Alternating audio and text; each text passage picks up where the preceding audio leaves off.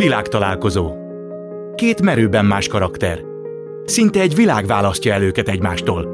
Aztán lehet, hogy mégsem. Nálunk kiderül. Világtalálkozó. Kadarkai Endre műsora. Köszöntöm Önöket, ez itt a világtalálkozó. Ma itt lesz velem Stercer Hilda hegymászó, két 8000-es himalájai csúcs megmászója, tanító, mentálhigiéniés szakember. A nagy közönség Erős Zsolt özvegyeként ismerte meg őt. Két gyermekük született, Gerda és Csoma. Jelenleg a Hópárduc alapítvány vezetője. Párosunk másik tagja Nyári Krisztián, kommunikációs szakember, könyvkiadó, író, irodalomtörténész. Az utóbbi évek egyik legsikeresebb szerzője. Népszerű könyvei, az Így szerettek ők, az Igazi hősök, a Merész magyarok. Dolgozott a budapesti főpolgármesteri hivatal sajtóreferenseként, volt a magvető könyvkiadó és az Aténeum kiadó igazgatója. Később a Líra könyv ZRT kreatív igazgatójának nevezték ki. Nyolc éve elveszítette feleségét, két lányapukája. Lássuk, hogy mire megyünk ma így hárman. Te azt mondtad egy interjúban, hogy a Balatonnál jöttél rá arra, hogy nem kell minden csúcsot megmászni. Te előtte mindent meg akartál hódítani? Én, hogyha kitűzök egy célt, illetve látok egy célt pontosabban, ha látok egy célt magam előtt, látok egy csúcsot magam előtt, akkor én azt gondolom, hogy ezt meg kell mászni. Oda, meg kell. Azt el kell érni. Igen. Mi van, ha nem? Olyan nincs. De valamire mégiscsak rájöttél a Balaton mellett akkor. Igen, tehát, hogy ott egy ö, viszonylag kiégett állapotomban voltam, ugye én a Hópár utca alapítványt vezetem, és hát idén 400 gyerek jár hozzánk, ö, és borzasztó nehéz éveink voltak itt a Covid miatt, átszervezések, stb., és, és így, így nagyon-nagyon-nagyon bedarált az egész, és azt éltem meg, hogy nincs kedvem dolgozni. Na már pedig, hogyha az ember egy alapítványt vezet, akkor azért elég rossz üzenet, vagy érzés az, hogy én ezt nem akarom csinálni. És, és hát kellett gondolnom úgymond az életemet egy kicsit, és erre jöttem rá igen a Balatonon, amikor ott láttam azt a nagy sima víztükröt, hogy, hogy lehet, hogy a horizontot kell kémlelni, és nem minden csúcsot, mindent mindig elérni, amit, amit így magam előtt látok, és vagy, vagy egyetlen tényleg nekem ez volt, hogy ezt is akarom, ezt is, ezt is, ezt is, mindent akarok egyszerre, és tiszta erőből. Rájöttél, hogy ez honnan fakad? Hát van nekem egy ilyen kicsit ö, megfelelési kényszerem. Kifelé? Kifelé. De kifelé. kifelé. Ki az, akinek meg Ja, hogy kinek akarok megfelelni? Hát az az igazság, hogy ö, önmagam felé vannak folyton ezek a nagy csúcsok. Tehát ö, nem is a világ felé, hanem én gondolom azt, hogy ö, ugye ez a ki vagyok én, mit érek én, hogy én vagyok-e, én annyi vagyok-e, amit, mik a sikereim. Tehát, hogy ha én megmászok egy hegycsúcsot, akkor én vagyok a hegymászó. És hogy vajon tényleg ennyi az élet, hogy, hogy az vagyok-e én, aki elért bizonyos dolgokat. És a világ ugye ennyit lehet belőlem, hogyha megnézik, ha én bemutatkozom, hogy ki vagyok, akkor az alapít, Hupárduc alapítvány vezetője, két uh, himalái hegycsúcs megmászója. De azért a Stercer Hildánél jóval több.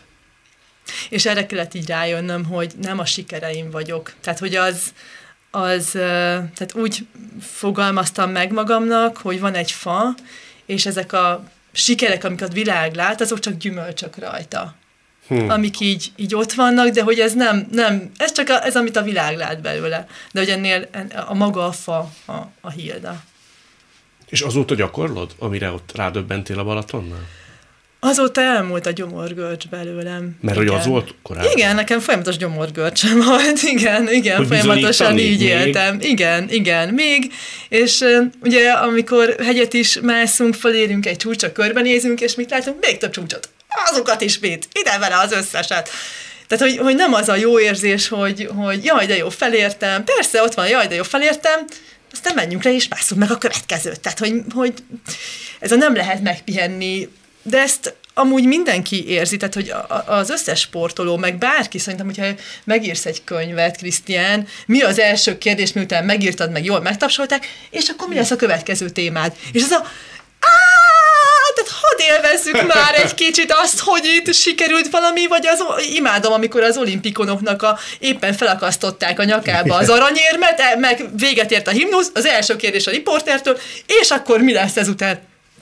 Piálni akarok, ugye ez, tehát, de hogy, hogy, hogy, ez van ebben az egész világban benne, hogy, hogy hajtsál még, hajtsál még, és maga az a közeg is, ahol én jövök, ez is az, hogy nem csak kívülről van ez a nyomás, de belülről is tényleg ott van az az élmény, hogy látjuk a hegycsúcsokat, és hogy ú, hát, hát akkora élmény volt ide följönni, meg, meg olyan szupi, hogy hát menjünk még a következőre, és, és ez úgy, ezt úgy le kellett tennem, mert ezért ez egy, egy nagyon-nagyon nehéz csomag volt. Te hogy vagy mindezekkel? Meg tudsz pihenni, amikor látsz, és megmászol egyre egy csúcsot? Egyre inkább, igen. Tehát hogy el tudom engedni magam, ami korábban egyébként nem volt úgy jellemző, vagy nem ennyire. Tehát, hogy... Akkor miért nem engedted el magad? Mindig volt valami más. Én, én nagyon szeretem, hogyha változatos dolgokat csinálok, és mindig csinálok egyszerre többet is, és azért ott persze ott nem tartunk, hogy mondjuk két hétre ki tudja kapcsolni, de most már így napokra tudok, és, és büszkes vagyok erre az eredményemre. Tehát, hogy, de két hétre a, miért nem sikerül? Mert úgy érzem, hogy tudnék valamit éppen most csinálni, és, tehát nem esik jól. Ezt én meg is akartam kérdezni, hogy a hegymászásban, amikor fölmentél, az a jó, amikor ott vagy, vagy amikor visszagondolsz rá, hogy ott voltam? Ez ugye, amikor azért elérjük a csúcsot, ott azért még a túlélést van elsősorban az agyunkban és az alaptáborban, amikor már lejöttünk, akkor, akkor van az a fellélegzés, hogy, hogy nem csak a csúcsot értük el, de túl is élt, éltük az egészet. Így, így ott realizálódik az az öröm. Úgyhogy, úgyhogy ez, ez egy ilyen elcsúsztatott történet, hogy, hogy nem lehet igazán a csúcson örülni, meglepő módon. Mert én, ez, én ezen gondolkodtam egyébként, hogy le, megírni egy könyvet az utolsó hogy határidőre meglegyen, és még azzal, akkor még ezt is megnézni, azt is megnézni, főleg utána korrektúra, meg ilyen elég gépies dolgok vannak már, az, hát az nem a világ legnagyobb örömmel, de utána már jó, tehát hogy visszagondolva nem gondolok úgy a, sem a könyveimre, sem bármi, amit elértem, hogy, hogy ú, mennyire utáltam csinálni, pedig hát nem volt egy se, amikor ne lett volna legalább egy-két nap, amikor azt mondta, hogy ilyen hülyét, mint én, hogy itt ülök és ezt csinálom, amikor mennyi minden szép dolog van meg. És ki tűzi ki a határidőt egyébként? Hát alapvetően én. Ugye az írás az egy ilyen elég magányos dolog, hasonlóképpen a egymászáshoz, és abban is valószínűleg hasonló, hogy te vagy a főnököd. És, és akkor néha zsarnokinak kell lenni, meg jutalomfalatokat kell osztani, meg, meg szóval, hogy és hogyha ezt valaki nem elég szigorúan csinálja saját magával, akkor az elúszik, meg, meg mindenféle bajok hmm. vannak, és igazából azt megtanulni, hogy te vagy a főnököd, és ezt szerintem mindenkinek, aki valami ilyen magányos alkotó dologban vesz részt, ideértve sportot is. Szerintem ez a legnehezebb, hogy nincs, aki megmondja. Tehát, hogy szabad vagy, egyedül vagy, te választottad, hello, csináld. Hm. Hát vagy pont a legnehezebb, tehát ez az én vagyok magamnak a legrosszabb főnöke. Sose dicsér, mindig elvár. Borzasztó. igen, igen. Sose hát, dicsér? Neke... Hát nem, annyira elég ritkán. Nekem igen. a lányaimnak az egyik kedvenc uh, ilyen családi anekdotája, mm. hogy egyszer otthon a konyhába tettem, vettem, és azt mondtam, hogy milyen ügyes vagy, Krisztián, megérdemled ezt a sört. és, hogy, hogy, hogy hát meg időnként azért a kapok jutalmat is, de, de alapvetően szigorú. És te mire gondolsz úgy vissza, ahogy tőle kérdezted, hogy ami, amikor azon a csúcson úgy jó volt ott lenni? Melyik könyv, melyik teljesítményed az, ami úgy megsüvegelendő ma már a te szemedben? Hát ezt nem tudom. Én egyébként másként más mondjam, sikerlistára tenném maga a könyveimet, vagy más könyveimet szeretem jobban, mint amiket az olvasók jobban szeretnek, de azt is értem, hogy azt miért, miért azokat szeretik. Annyira nem is szereted ezeket a sikerkönyveiket? Azt nem mondanám, hogy nem szeretem, nem, nem, én azt nem mondanám, hanem, hanem Mondjuk írtam festőkről, ami szerintem a, a, abban az értelemben a legjobb könyvem, hogy, hogy abban van egy csomó olyan újdonság, amire nehéz utána menni, meg kevesebben tudják, meg ráadásul nekem egy nagyobb ö, ö, teljesítmény volt, de nem ez a legnépszerűbb könyvem, de szerintem a legjobb. Ugyanakkor ezt én nem tartom problémának, tehát nem érzem azt, hogy, hogy hát méltatlanul azt a zseniális könyvet, azt nem kezelik a, a, a helyén, hanem hát ez ilyen, főleg úgy, hogy egyébként, amikor nem írok, akkor, könyv, akkor is könyvekkel foglalkozom, tehát pontosan tudom, hogy, hogy teljesen más könyvek a népszerűek, mint amik a, egy, egy, egy értéklistán előszerepelnének úgy földerült az arcot szerintem, amikor most úgy elkezdtünk beszélgetni, kizárólag rólad, és nem jött szóba az, hogy Erős Zsolt özvegye. Kicsit terhes az, hogy nincs interjú, amikor az ne jönne szóba? Hmm, inkább nagyon nehéz uh, megítélni, hogy, hogy ugye ez a hol vagyok én ehhez a titulushoz képest. És én azt szoktam mondani, hogy ez az életem egy része, meg az én identitásom egy része, de hát én ugye Stercer Hilda vagyok, ezzel a részemmel együtt vagyok az. És persze így azonosítanak be, tehát látnak az utcán, jaj, de ismerős, maga honnan is ismerős, és akkor, ja, hogy maga annak a hegymászónak a, a felesége, és akkor igen, hát. Szóval, hogy egyszerűen ez, ez az Te ilyen... mit mondasz, mikor ilyen van? Én vagyok?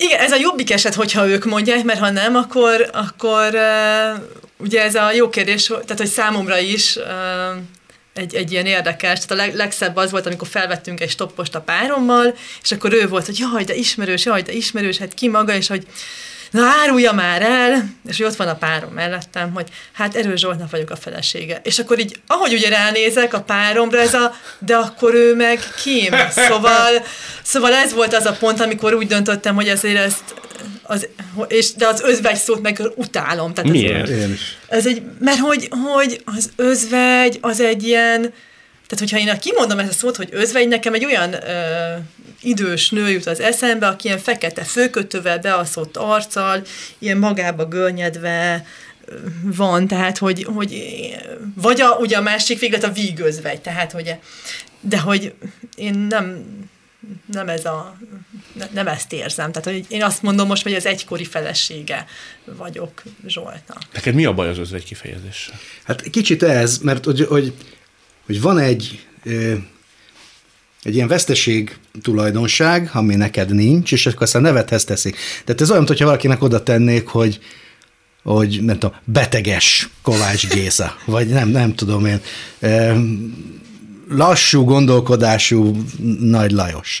Tehát, hogy, hogy hát ez egy adottság, egy élet, élethelyzet, és aminek nyilván megvan a történelmi oka, hogy, hogy ezt miért tették a, a nevek elé, de mivel inkább ez régebben volt kötelező szokás, ezért tényleg mindenkinek a fejében egy ilyen e, e, bácsi meg néni hm. e, kerül elő, és amikor egy hivatalokban ez ugye, mint egy ilyen családi állás, ez fontos, hogy özvegy, és akkor ezt mondom, akkor így megnéznek, hogy hát, hogy jövök én ehhez, hát ezt ki kell érdemelni. Ez társadalmi elvárást is gerjeszt ráadásul, tehát hogy, hogy ugye felém azért ez a lehetőleg örökké gyászolja nagyszerű, kiváló férjét feketébe és Igen, és ez ráadásul kezdve... szerintem a te esetedben még durvább, mert egy nőtől igen, ezt, ezt sokkal inkább ezt várják Férfitől nem. Szendre Júlia effektus, hogy akkor áruló, ha nincsen haláláig fekete gyászba. Igen. igen. Férfinél már, férfinél az, az nagyon érdekes, hogy amikor úgy kiderült, hogy özvegy lettem, tehát mondjuk ez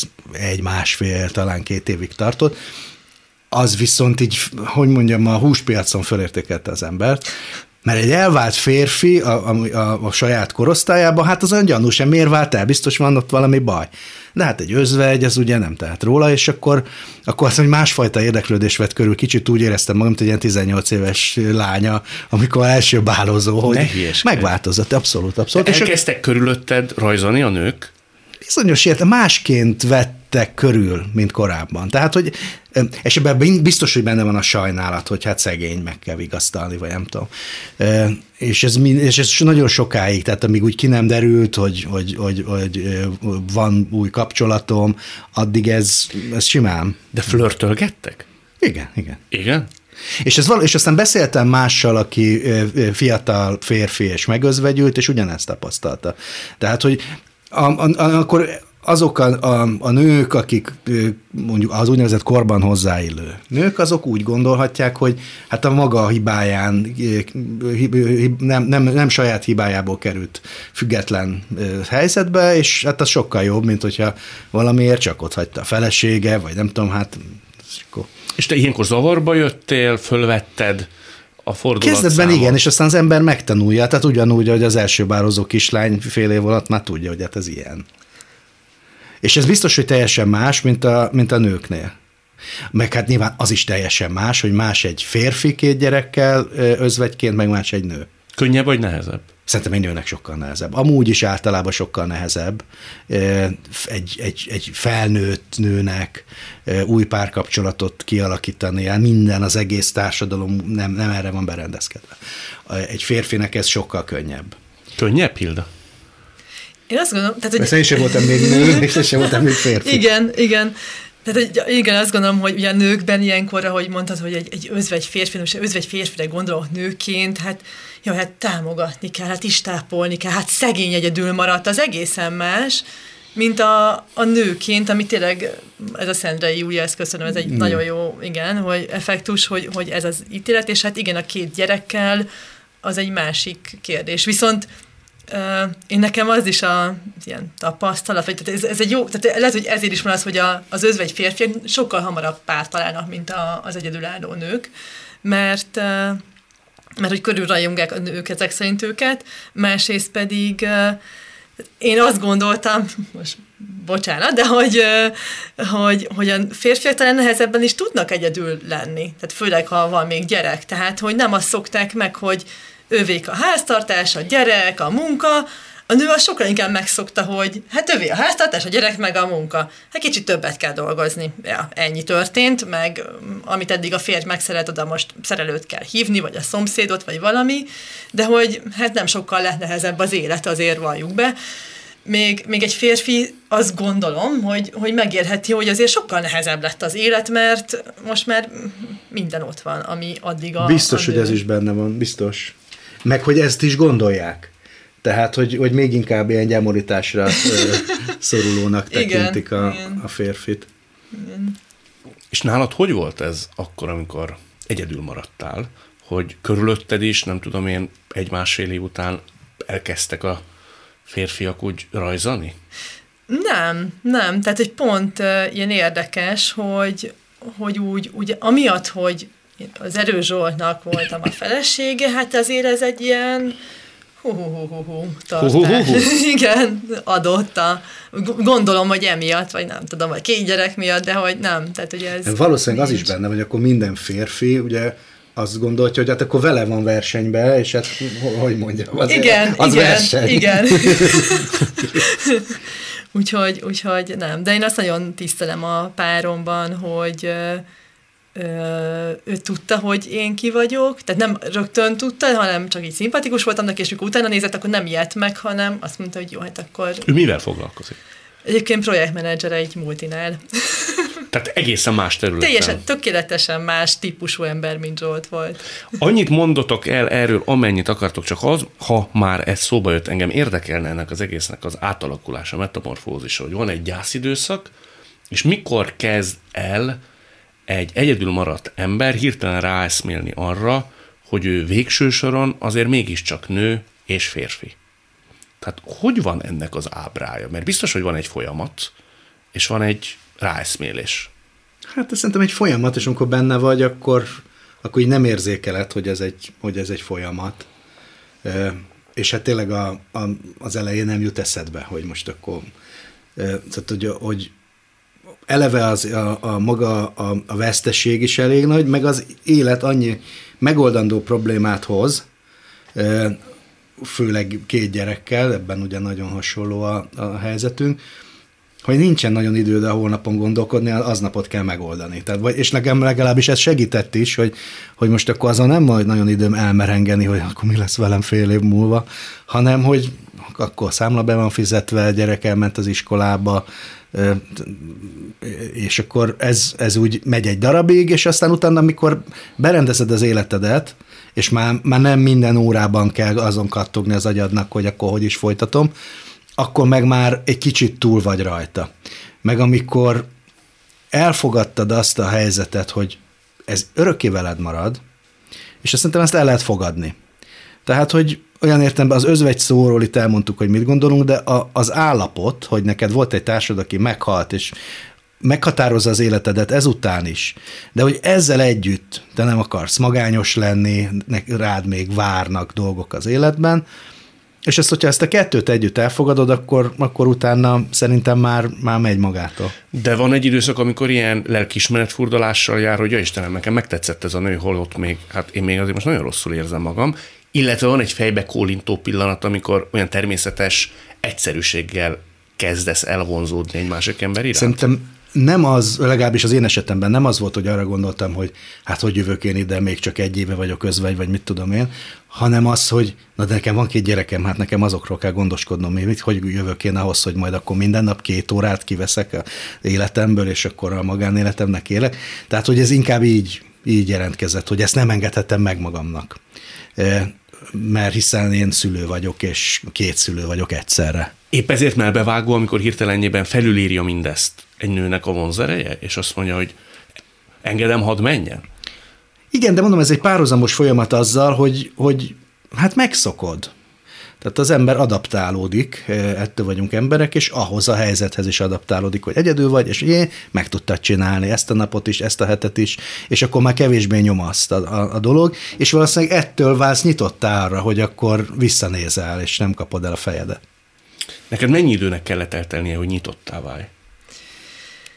Itt, négy évnek, tehát két év volt maga a gyászidőszak, és én ugye jártam pszichológushoz, és amikor így már azt mondtam, hogy ugye egyszer csak azt mondta így, így három és fél év után Tapolyai Emőke nekem, hogy na hát Hilda, akkor nézek most Kész már magamnak párt.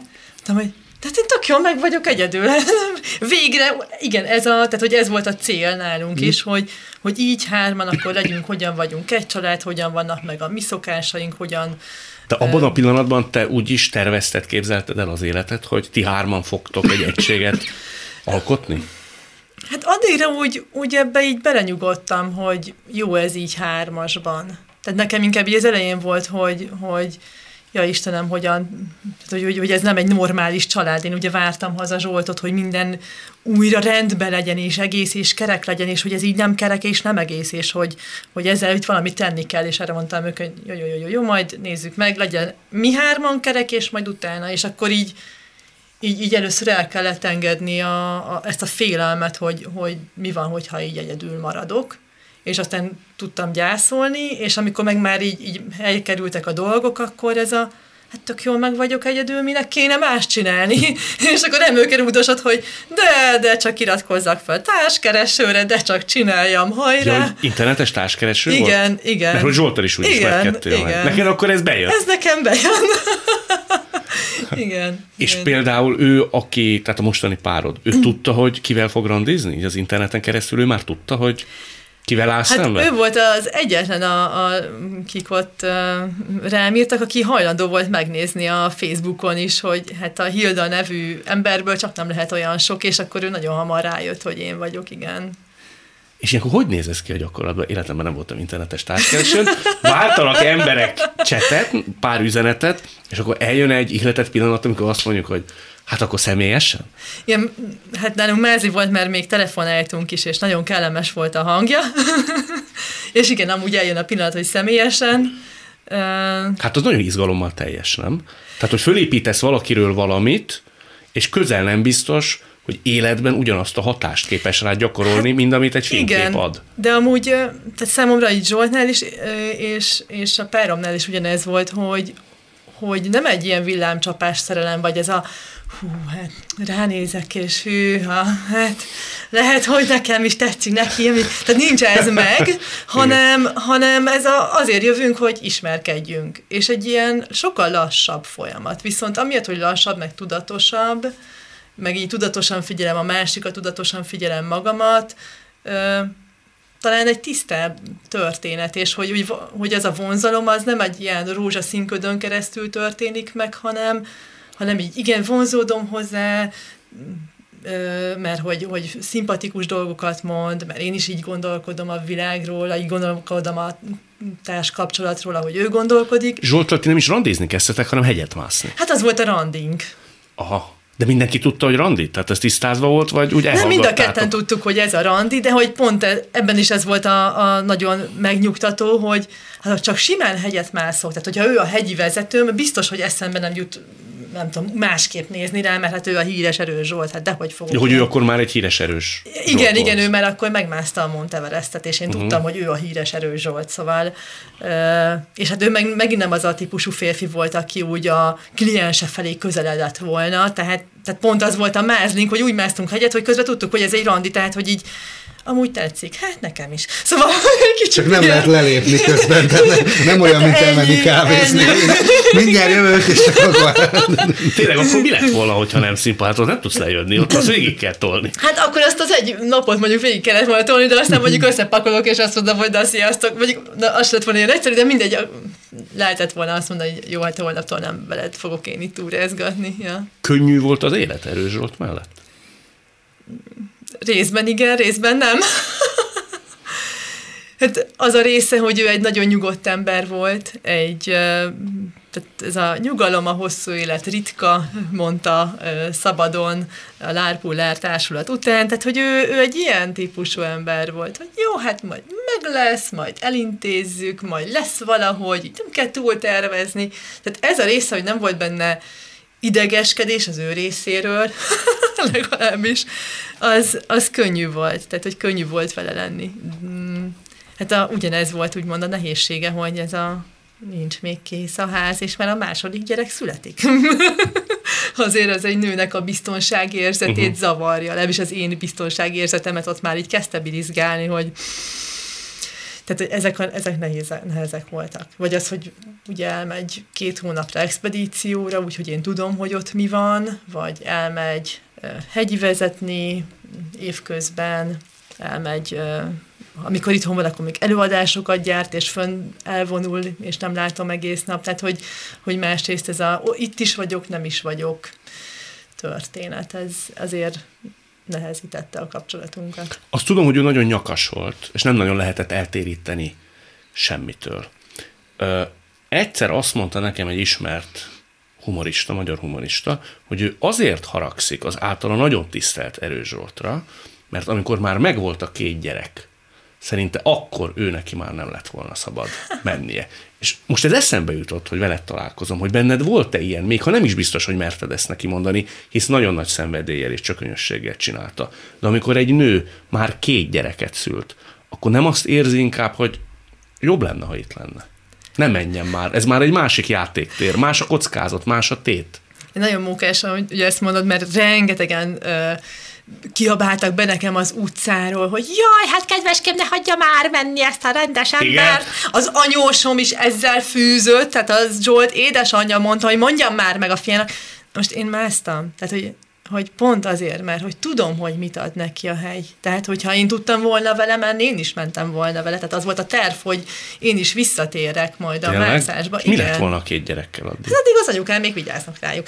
Tehát, hogy így most mindenkinek gondolom égnek áll a haja, de hogy, hogy tényleg az, az volt a, az én saját tervem, hogy majd Zsoltnak a 14. hegycsúcsa, ami valószínűleg majd a Sisapangban lett volna, hogy arra mindenképpen elkísérem, addigra már elég nagyok a gyerekek, hogy nélkülöm létezzenek, és és Hát egyébként volt erre példa a történelemben, Elizon Hargraves, aki elsőként mászta meg, első nő volt a Monteveresten oxigén nélkül, ő egy három és talán öt éves gyereket hagyott otthon a férjével, amíg ő megmászta a Monteverestet. Tehát, hogy van erre példa, Úgyhogy én nagyon is megértettem Zsoltot, hogy miért akar menni, és maximálisan támogattam. Tehát, Meg te azért egy hegymászóba szerettél bele, tehát hogy az... Hát ráadásul, tehát hogy így, így ezt én nem is tudtam meg, tehát hogy, tehát hogy az a baj, hogy tényleg akkora ez a két világ közötti különbség, hogy, hogy ezt nehezen értik meg az emberek, hogy, hogy neki ez volt a munkája, az élete, a szenvedélye, ő ettől volt erős Zsolt, és igen, én nem akartam megváltoztatni, én pontosan tudtam, ahogy mondod, hogy kihez mentem, férjhez, ennyi. Ti esetetekben ez egy középiskolai szerelem, ugye? Igen, igen, osztálytársak volt. Osztálytársak is voltatok?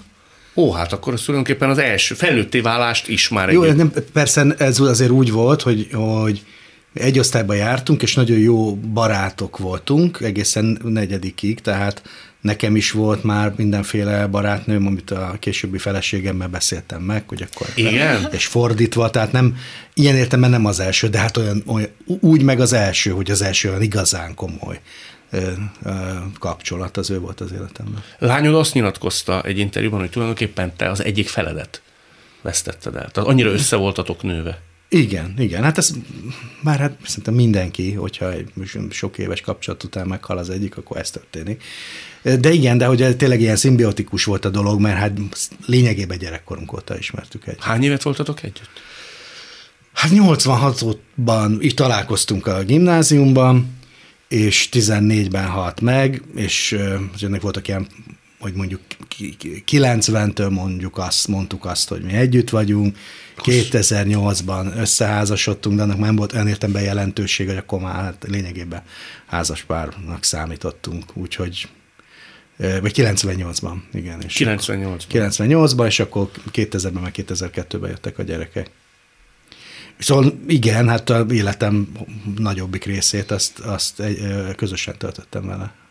Neked az egész betegség alatt, az elengedés a gyász alatt, és inkább azt kérdezném, hogy utána mi az, ami benned szemléletként a dolgokhoz, a világhoz való hozzáállásban változtatott? Tehát ez a nyári Krisztián miben más, mint aki mondjuk a betegség előtt volt?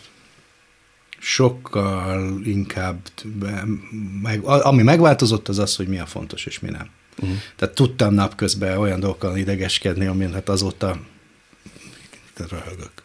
Tehát, Mondj egy példát. Munkai hát konfliktus? Hát igen, én előtte se voltam egy, hogy mondjam, kapkodó idegbolond, de, de hát azért elértek ilyen konfliktusok, ami zavart, most még kevésbé van ez, tehát azért vannak az életben fontos dolgok, de nem olyan nagyon sok, amiért lehet idegeskedni. De egyébként úgy, tehát az inger küszöböm az, az ö, ö, hogy mondjam, magasabban van, ez biztos, hogy így, meg hogy, meg hogy az ember az emberi kapcsolatokat másként látja fontosabbak apró dolgok, mint, mint, mint annak előtte. De nekünk annyira hasonló volt az értékrendünk, hogy én értem, ez már korábban is megvolt, csak, csak hát persze egy ilyen betegség az, meg, meg, meg a halál, az, az ezt átalakítja annyiban, hogy, hogy múltá teszi.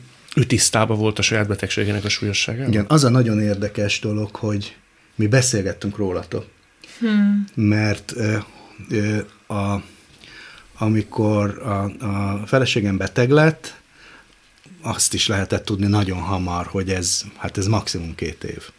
Ehhez képest fél év volt csak.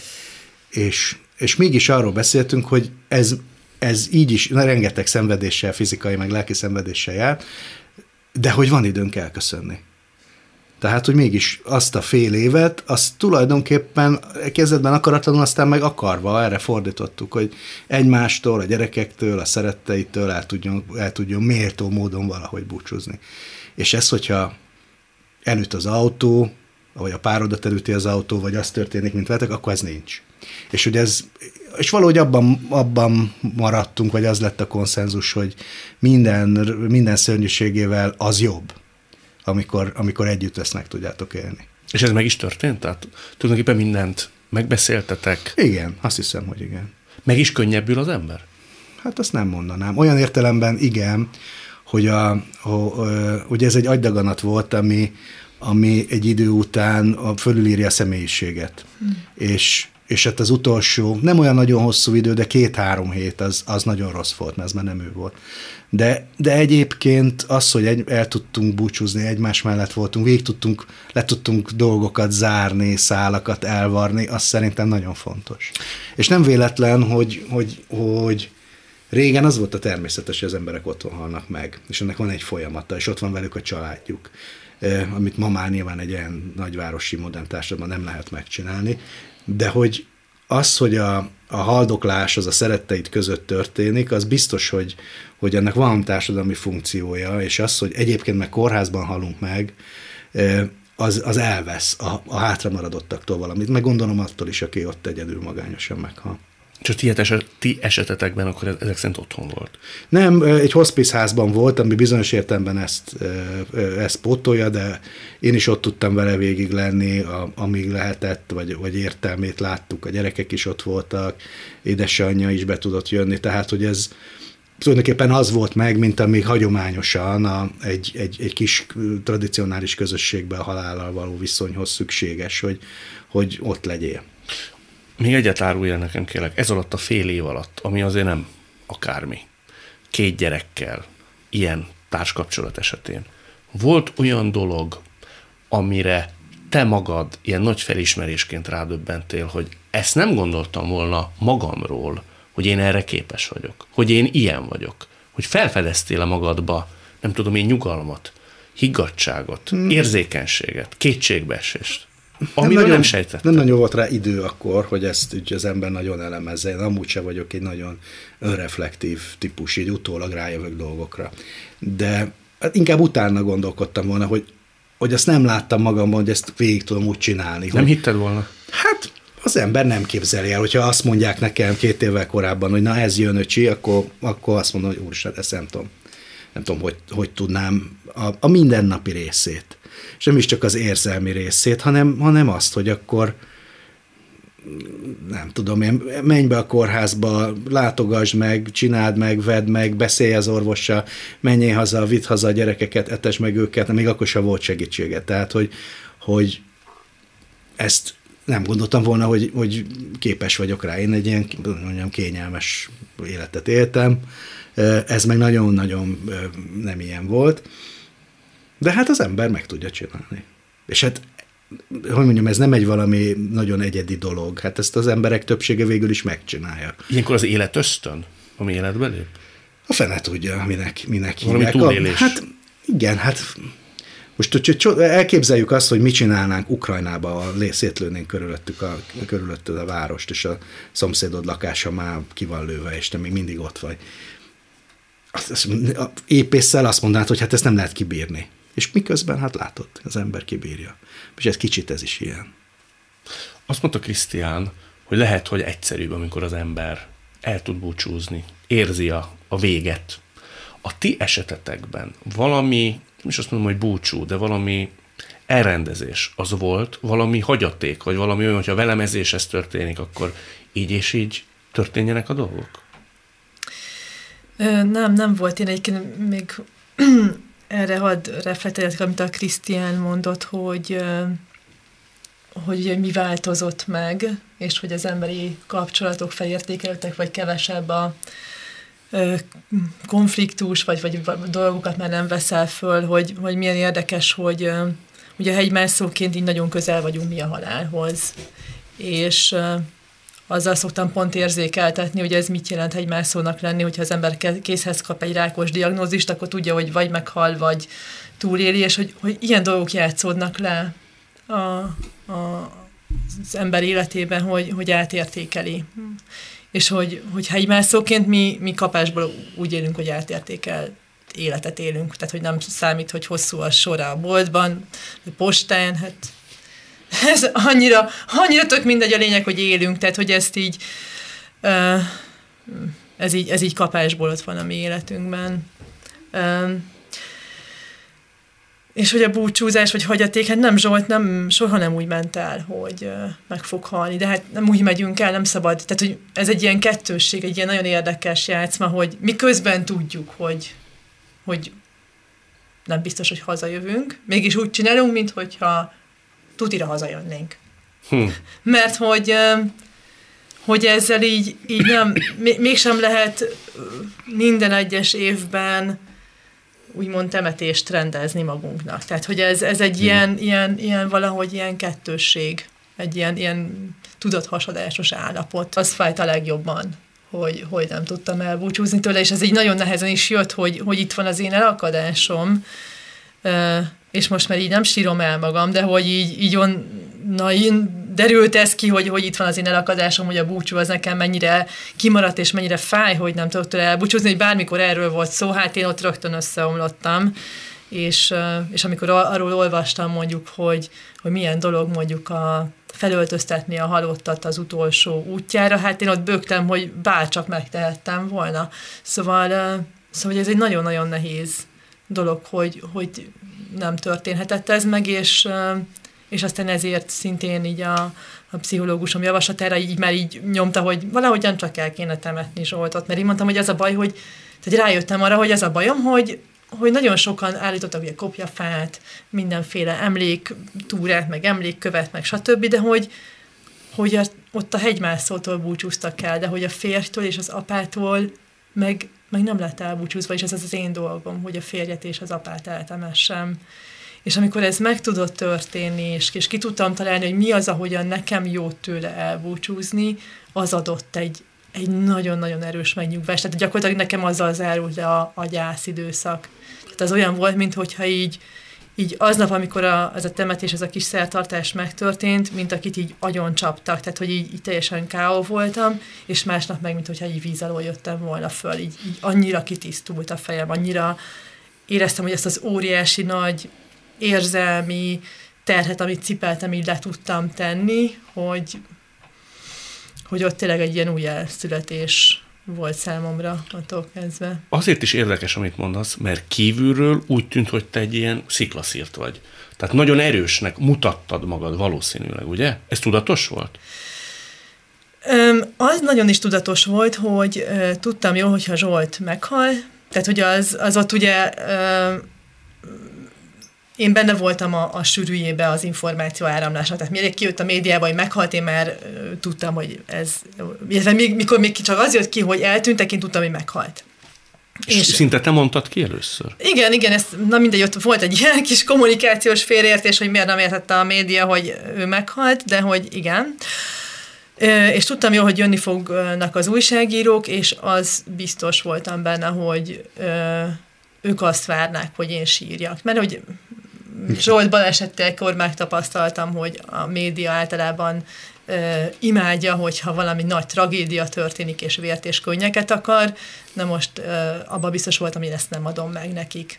Úgyhogy, ö, úgyhogy igen, ez egy nagyon tudatos ö, dolog volt a részemről, és, és én tudom, hogy tudok kemény lenni, és azt is éreztem, hogy gyakorlatilag egy falat húzok, és, és nagyon is kemény leszek, és simán tudok erről beszélni, de valójában ezt úgy hívják, hogy hasítás a pszichológiában. Én ott volt egy ilyen érzésem is, hogy én beszélek valakiről, akit azt mondják, hogy ismerek, egy hegymászóról, a férjem meg valahol máshol van, és majd hazajön. Vagy hát egy, nem is az, hogy hazajön, de hogy ez valahogy ez egy ilyen, ilyen két dolog volt, hogy, hogy van egy hegymászó, akiről én beszélek, és mert hogy ismerem, és ezért beszélek róla, de, de ez egy ilyen, ilyen, ilyen tényleg egy ilyen has, hasításos állapot volt, és nem engedtem közel magamhoz ezeket az érzéseket. Krisztián, neked szükséged volt külső segítségre, mondjuk pszichológusra? Igen, de nem olyan nagyon sokáig jártam. Lehet, hogy kellett volna tovább is, de valahogy úgy éreztem, hogy, hogy ezt úgy magamban pont azért, mert ez egy folyamat volt, azt úgy nagyjából tudtam, tudtam rendezni, az, azt, azt viszont nagyon akartam, hogy a gyerekeimnek legyen ilyen segítsége, mert ez nincs, nincsen jó, jó kor erre, tehát hogy mi a, mi a szerencsétlenebb, hogyha nagyon picik a gyerekek, vagy a kamaszok, mind a kettő rossz, csak másként, de azt gondoltam, hogy egyszerre a kamaszkorral ez a, ez a trauma, az külső segítség nélkül nem kezelhető. És egyébként még mindenkinek azt tanácsolom, aki ilyen helyzetben van, hogy, hogy itt ne legyen nekem. Én se ilyen gátlások miatt hagytam aztán abban, nem, mert úgy éreztem, hogy nagyjából ugyanazt gondolom, amit a, amit a pszichológus mond, és lehet, hogy rám fért volna, biztos, hát egyébként, hogy meg ártani nem tud, de, de aztán valahogy úgy kiesett az életemből, de, de mindenkinek azt tanácsolom, hogy ez, erre, erre szükség van. És amikor úgy hárman maradtatok, kamaszlányokról beszélünk, és Luca esetében meg különösen azért egy, hogy mondjam, egy ilyen erős akaratú karakánlányról beszélünk, akkor hogy hidalja át mindezt egy férfi ember úgy, hogy egy picit anyukájának is kell lenni ezeknek a lányoknak? Szerintem úgy, hogy eldönti, hogy nem lesz az anyukájuk, mert az uh-huh. nem tud lenni ugyanis. Tehát, hogy én ezt nagyon az elején ezt átgondoltam, meg egyébként ez például olyan, amiről beszéltem is pszichológussal, hogy tehát, hogy olyat ne vállaljak, ami lehetetlen. Nem tudok az anyukájuk lenni. És hanem megpróbáljak meg jobb apukájuk lenni, és ez néha sikerült, néha nem ez csak így, és, és, és szerintem ez, másnak is ezt tanácsolom, hogy ne, ne próbálja pótolni azt, aki már nincs, mert nem tudja pótolni. És ez neki is kudarc lesz, meg azoknak is, akik, akik azt várják tőle, hogy hát, ha mégis összejön neki. Nem fog összejönni. És, és hogyha ezt így elfogadod, akkor szerintem könnyebb a, könnyebb a dolgot kezelni. Érzelmesebb lettél, vagy jobban tudsz kommunikálni érzelmekről? Olvastam egy interjút utcával, aki azt mondja, hogy nagyon édesen, de sokszor esetlenül próbáltál meg ilyen helyzeteket Igen, igen, én ebben nem vagyok, most se vagyok jó, talán egy kicsit könnyebben tudok érzelmekről beszélni, de nehezen, tehát hogy én sose voltam ebben nagyon jó és hát sokat tanultam a gyerekeimtől, mert ők aztán, főleg Luca tényleg még kimondja, amit gondol, még már akkor kimondja, amikor még nem is gondoltam végig. De, de hát én meg nem ilyen vagyok, hanem inkább ilyen magamban morfondírozok, és aztán utána lehet, hogy a végén ki sem mondom, miközben ki kéne.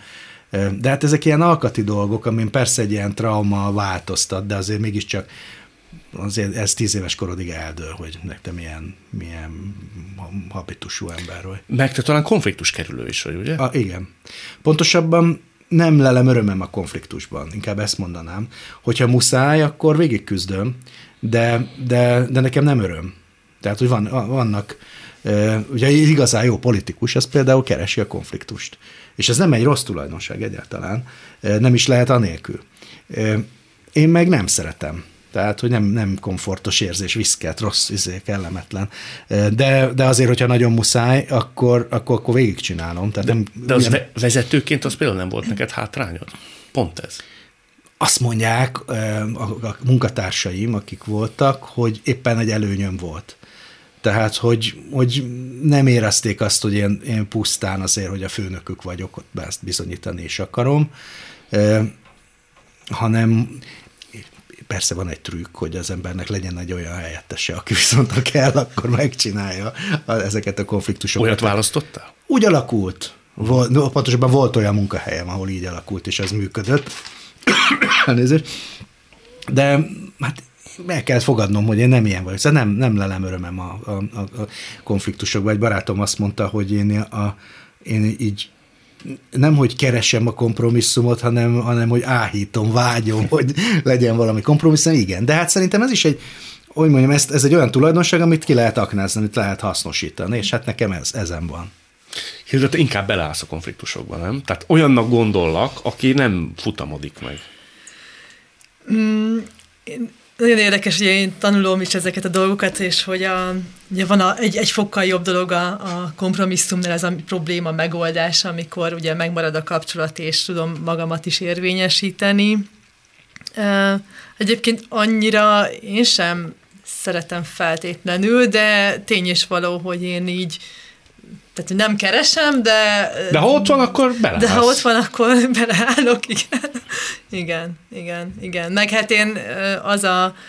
Én oviban ilyen verekedős kislány voltam, és, és egyszerűen azt tanultam meg, hogy ha ütnek, akkor vissza kell ütni. Igen. Tehát, hogy, hogyha én, én azt érzem, hogy, tehát ez, és ez nem feltétlenül jó dolog, tehát hogyha én csak úgy érzem, mintha bántanának, vagy megpróbálnak lenyomni, én abban a pillanatban így visszatámadok, és... Visszatámadt? És, igen, na és ugye ez a gond, hogyha én mondjuk csak azt érzékelem, de a másik félről nem akart volna támadni, de akkor rögtön átmegy egy ilyen adókapokba a történet. Tehát, hogy igen, nekem, nekem én ugye a mentálhigiénét végeztem, és ez az érzelmekről tanultam én is kommunikálni, és nekem is kellett ezt tanulni, hogy jobban tudjam kifejezni magam, meg jobban a másikat is megérteni, hogy ne feltétlenül rögtön egy boxmeccsbe találjam magam.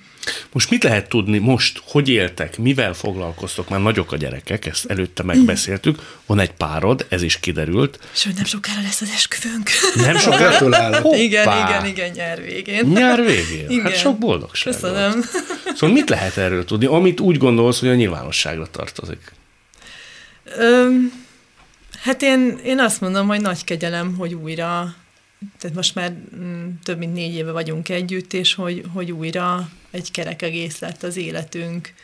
És, és annak is örülök, hogy ez, ez úgy kerek egész, hogy azok az értékek, amik számomra, meg, meg Zsolt számára is értékek voltak, azok úgy családilag tovább mennek, tehát továbbra is ö, túrázni megyünk a gyerekekkel, meg a természet szeretete az, az továbbra is nagyon fontos számunkra.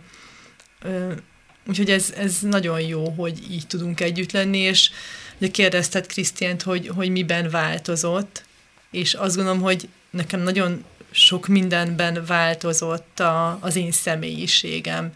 Például az, hogy, hogy igen, határozottabb lettem, vagy, vagy sokkal ö, inkább tudok határt tartani, mert meg kellett tanulnom egyedülálló nőként sokkal keményebben határokat szabni mindennek. Ö, tehát ezekben így változtam, és hát azzal együtt igen, ez a vezetővé válás, ez sem egy egyszerű folyamat, és, és ez a hol tanulok meg kompromisszumot kötni, vagy, vagy hol kell belemennem bizonyos konfliktusokban. Nekem is van nagyon jó vezető társam, akivel ezt megosztom. Tehát, hogy ezek, ezek így, így változnak, meg ahhoz, hogy vezetem az alapítványt, ami így egyre nagyobb, egyre jobban nő. Hát folyamatos fejlődés az élet a gyerekekkel együtt. Mekkorák nálatok?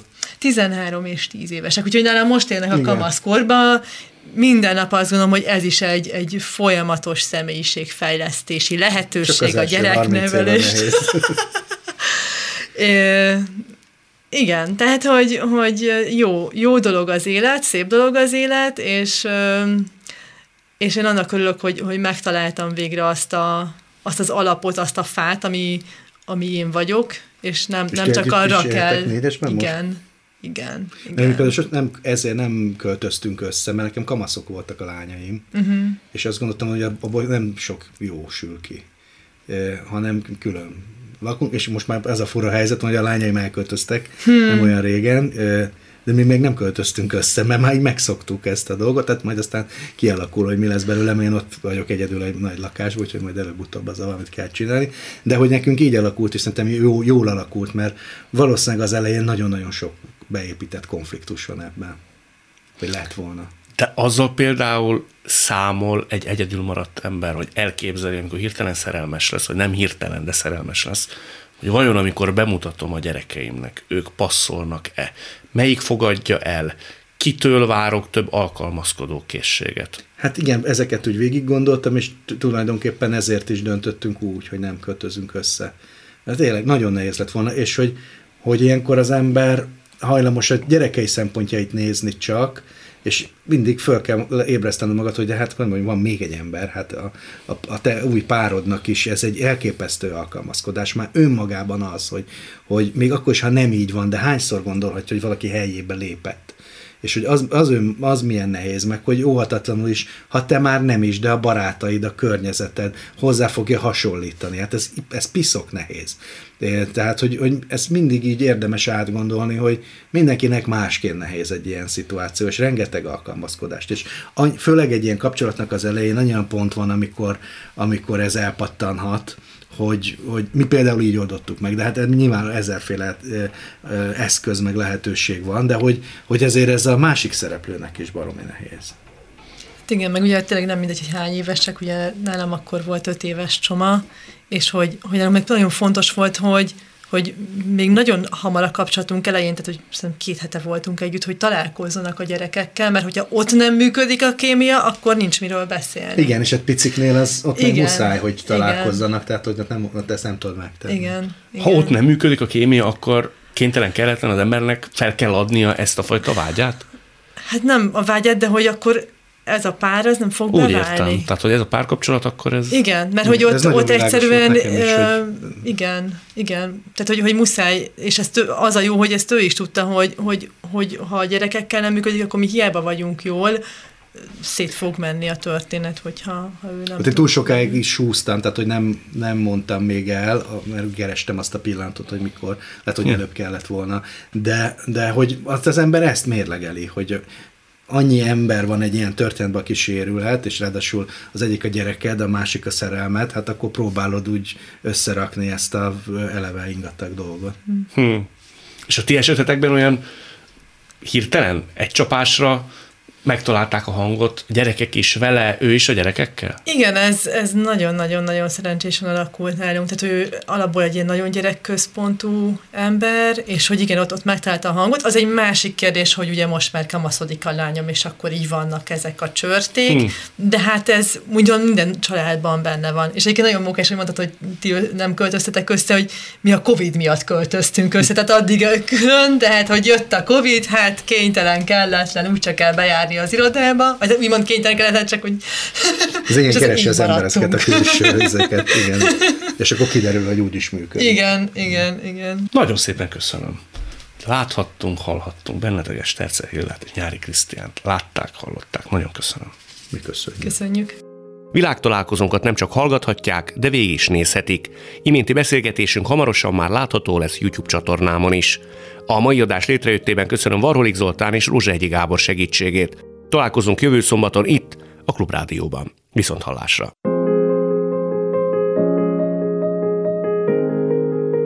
Jövő héten ugyanebben az időben két új világot, két új karaktert mutatunk be önöknek. Világtalálkozó.